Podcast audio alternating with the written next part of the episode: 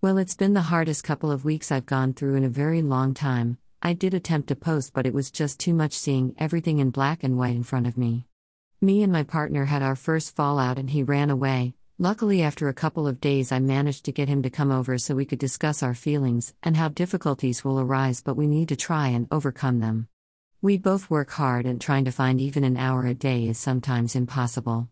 However, we do know that we both love each other and that trying to find that hour is worth fighting for. That was the easy part of this shitty fortnight. We had a massive episode with Jess. My partner has sleep apnea, and has been having huge problems with his breathing lately, so I took my fan back out of Jess's room when we went to bed, to which she responded by smashing off a piece of her bed and threatening to kill me and my eldest in the most creative ways. It was so bad, she tried running off. This took me and my eldest a good 30 minutes to physically manage to drag her back inside, then having to call the police and the ambulance as I was massively concerned about her.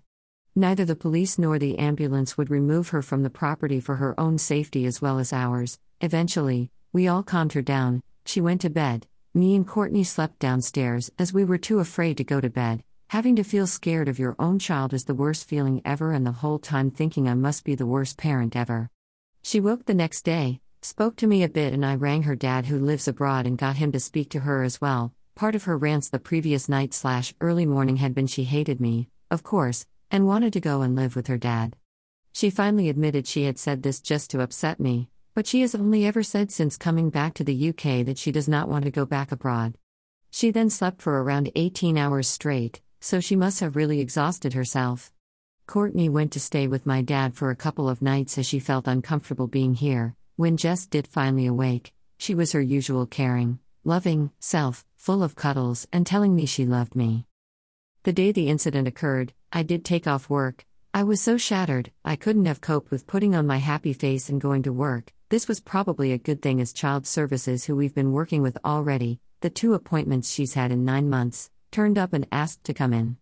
They spoke with me and Courtney, then spoke separately to Jess. He concluded with the same ideas I've had for ages I need help. No mother wants to admit they need help, and it does make me feel inadequate as a mother, but with her social anxiety, her severe lack of going outside, I do need help, and what I've had so far is not even close to enough.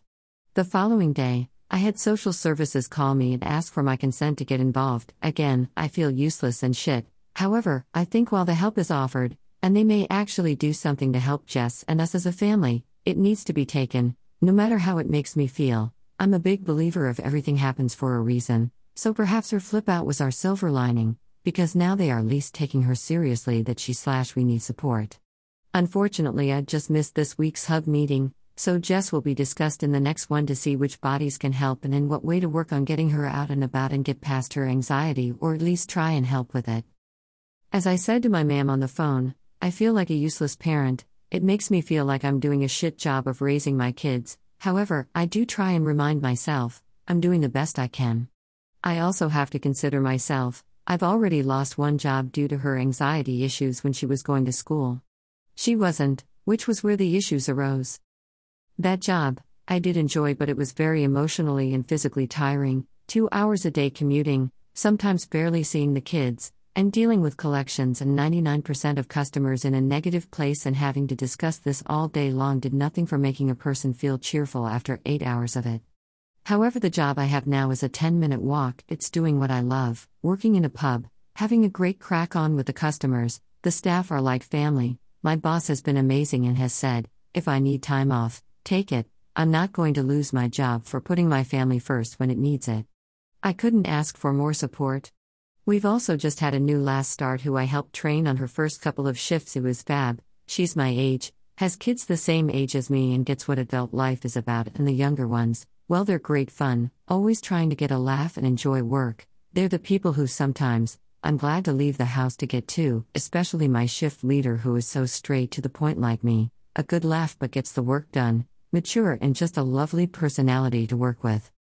This is where I'm lucky. In my previous job, I made some great friends, a couple of who I'm still in touch with, but only one lives really near me. In this job, my work feels like fun time. Don't get me wrong, I work my ass off, and there can be the odd asshole, but overall, it's a great place to be.